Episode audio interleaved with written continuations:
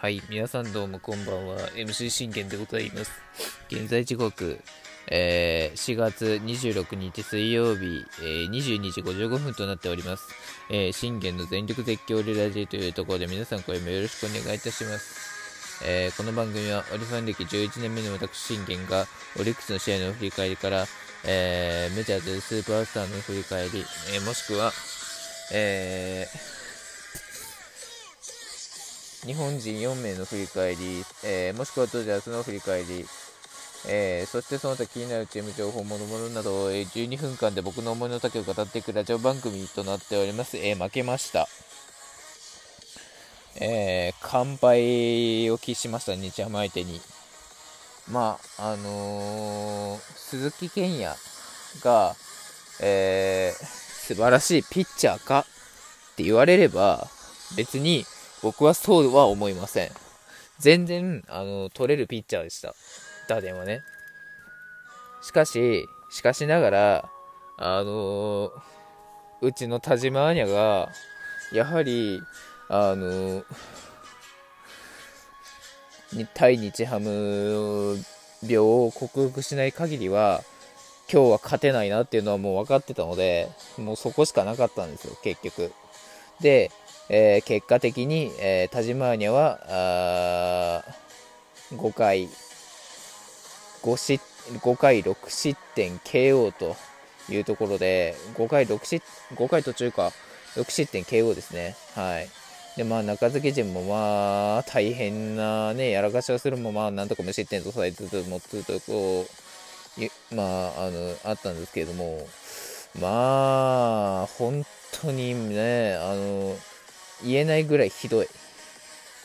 何がひどいか、まず田島アニャですよね。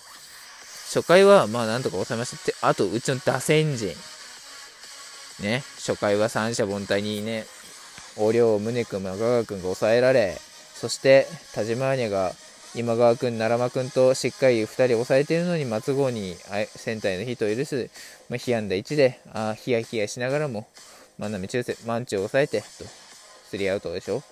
で2回ですよ、森友君出るじゃないですか。でノーアウトから出てくれました。杉本君がセンターフライ、紅林君ライトフライ、頓宮見逃し三振ね。森友君がさ、何のために盗塁成功したかっていう話でしょこれね。何のために盗塁わざわざ成功させたのっていう、いらない犠牲を捨ててでも盗塁を成功させたのかっていうところですよね。だからこの意味を我々は捉えなきゃいけないんですようまく。何のために盗塁したのか、点取るためだろっていうことは一発あるんだから長打でお前ね返すことぐらいしなきゃいけないだろっていう話になってくるじゃないですかね。何のための長打力なんだよ、ね、何のための7番に入ってんのっていう話でしょ。でしかも主砲杉本くん、そして、6番ベニーが倒れるんだから、そりゃしゃあないわな、っていうところですよね。さあ2回です、当然ながら無援護な田島アニャに対して、不調でした。もうアルカンタラにまずこれいらない指揮を出し、アリエル・マルティネスにツーランで先制を許し、そこからはなんとかこう上川畑くんからね、三者凡退を切って取るんですけれども、またこれ3回ですよね。ゴンザレス君がツーベースで出ます。でも後続はチャンスを入れません。こんなんじゃねって話になってくるんですよ。そしてこの3回も痛かったね。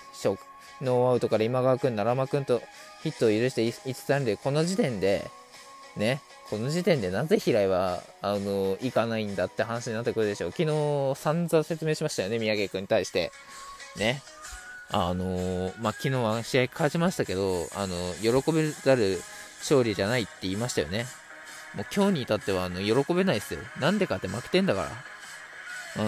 完全なもう敗北ですよ。もう完全敗北ではないんですけど、完敗ですよね。こんな完敗してる中で、今川君と奈良間君出してんだから、しかも言ってたんでしょ。声かけに行けよっていう、毎回ね、昨日も言ったじゃないですか、宮城君に。だから結局、ね、平井って、あれなんですよ。見逃しするっていうことなんですよ、結局。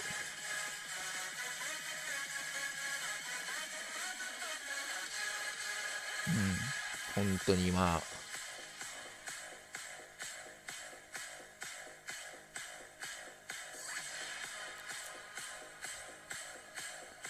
結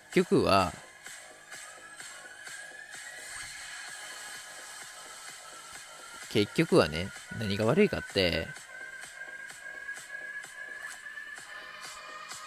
平井は全然声かけに行かないじゃないですか。ね。あんだけ声かけに行けって言ってんのに、全然声かけに行かないでしょ。もうこの時点で悟りましたよ、僕は。ああ、またどうせ、メンタル戻さない田島アニに対してまた見放すんだろうな、みたいな。うん。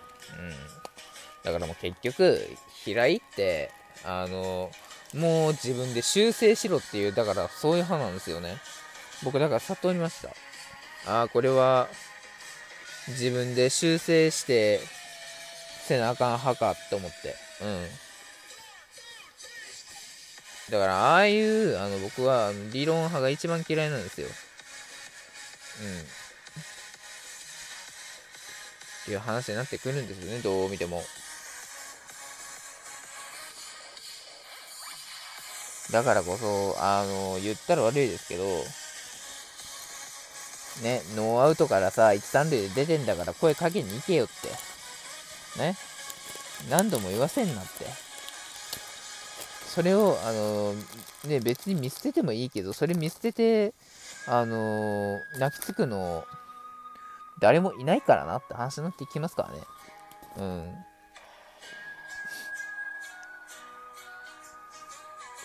ん。だからもう早いとこ、もうね、やめてくれないと、彼が。やめてくれないと何一つ先に進まないし、何一つポジ要素が生まれない。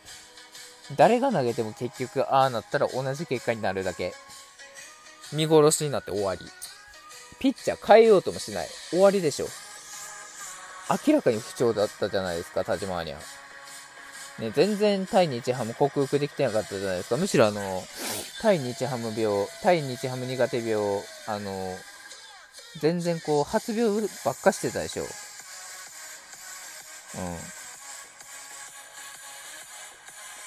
こんな中で、ノーアウトで、1・3塁だったら普通なら、声かけに行ってるんですよ。ね。何度も言わせないでください。高山さんならほんと声かけに行ってますから。もう今川出した時点で声かけに行ってますからね。なんなら高山さんならもうアルカンタラここでフォアボール出したじゃないですか。この四球出した時点でもう行ってますからね、高山さんなら。もうほんと帰ってきてくれっていう話です。でそれで結局、崩れ去った田島アニャは万波にこれタイムリーを浴びました。4失点です。はい。4回、森友君、杉本君が活躍するも、結局ベニーダブルプレーのトングルフライ打線陣は何一つ機能してない、本当にね。だから本当もう今日褒めるべきとこ何もないじゃんっていうとこなんですよ、僕から見てて。あ、まあでもまあいいや、あとですね。で、6回じゃねえよ。結局ここでまた今川くんにね、ヒットを許して松本剛に四球を浴びせて、万波に2点タイムリーツーベース打たれる。そして田島には5回途中6失点 KO ですよ。昨日と一緒じゃないですか、ほぼ。宮城くんも2回途中5失点 KO、今日も今日は5回まで行きましたけど、結局5回途中6失点 KO されてるんですよ、田島アニャ。何一つ田島アニャの、本質出せてないし、本来の田島アニャでもないっていうとこですよね。でまあ漆原くんが頑張りましたけど、ここは。そして6回は、鈴木聖也から変わって鈴木健也からようやくね、堀君変わりました。まあ昨日の堀君見たら、まあちょっとまた三者凡退厳しいたもんだろうなと思ってたんですよ。そしたら、まあ中川くんが一発放つわ、森友くんが一発放つわ、杉本くんが一発放つわ、本当に君大丈夫？別にこれオリではないんですけど、僕日ハムも応援してますから言いたい。だからこそ言いたい。本当君大丈夫？ね、昨日の君は一体何だったんだ？本当にマジで。ねえ、何やったらもう一回2軍からやり直してこい。今日の自分は昨日よりも怒ってるからな。本当にあんまり舐めたことをしてると本当にあれやぞ。気をつけろよ。で、池田くんの完璧なピッチングに抑えられました。はい、ここからです。漆原くんが、上川畑くんを三振取った後、トライとエゴシを2四球出してるんですよ。2四球出して降板って、僕ねいつも言ってるじゃないですかね。フォックス先生、フォックストロット先生だって言ってますよね。フォアボールっていうか四球を出すなって、ノーアウトからいらない四球を出すなって、一緒でしょうよ。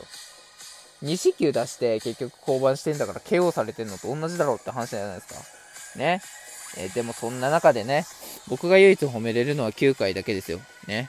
8回の裏、曽谷君のこの完璧な三者凡退、これはもう素晴らしかった。ね、1回完全デビューということでおめでとうございますね。次はというか本当彼が、エスコンの土が相性が良かったっていうことが分かったので、それだけでもまあね、ポジティブ要素になったんでね、まあ、結局でも最後は、ジャスティスに抑えられて負けましたというところでございました。さあ、まあ、切り替えて、ロッテ戦頑張りましょう。バイバイ。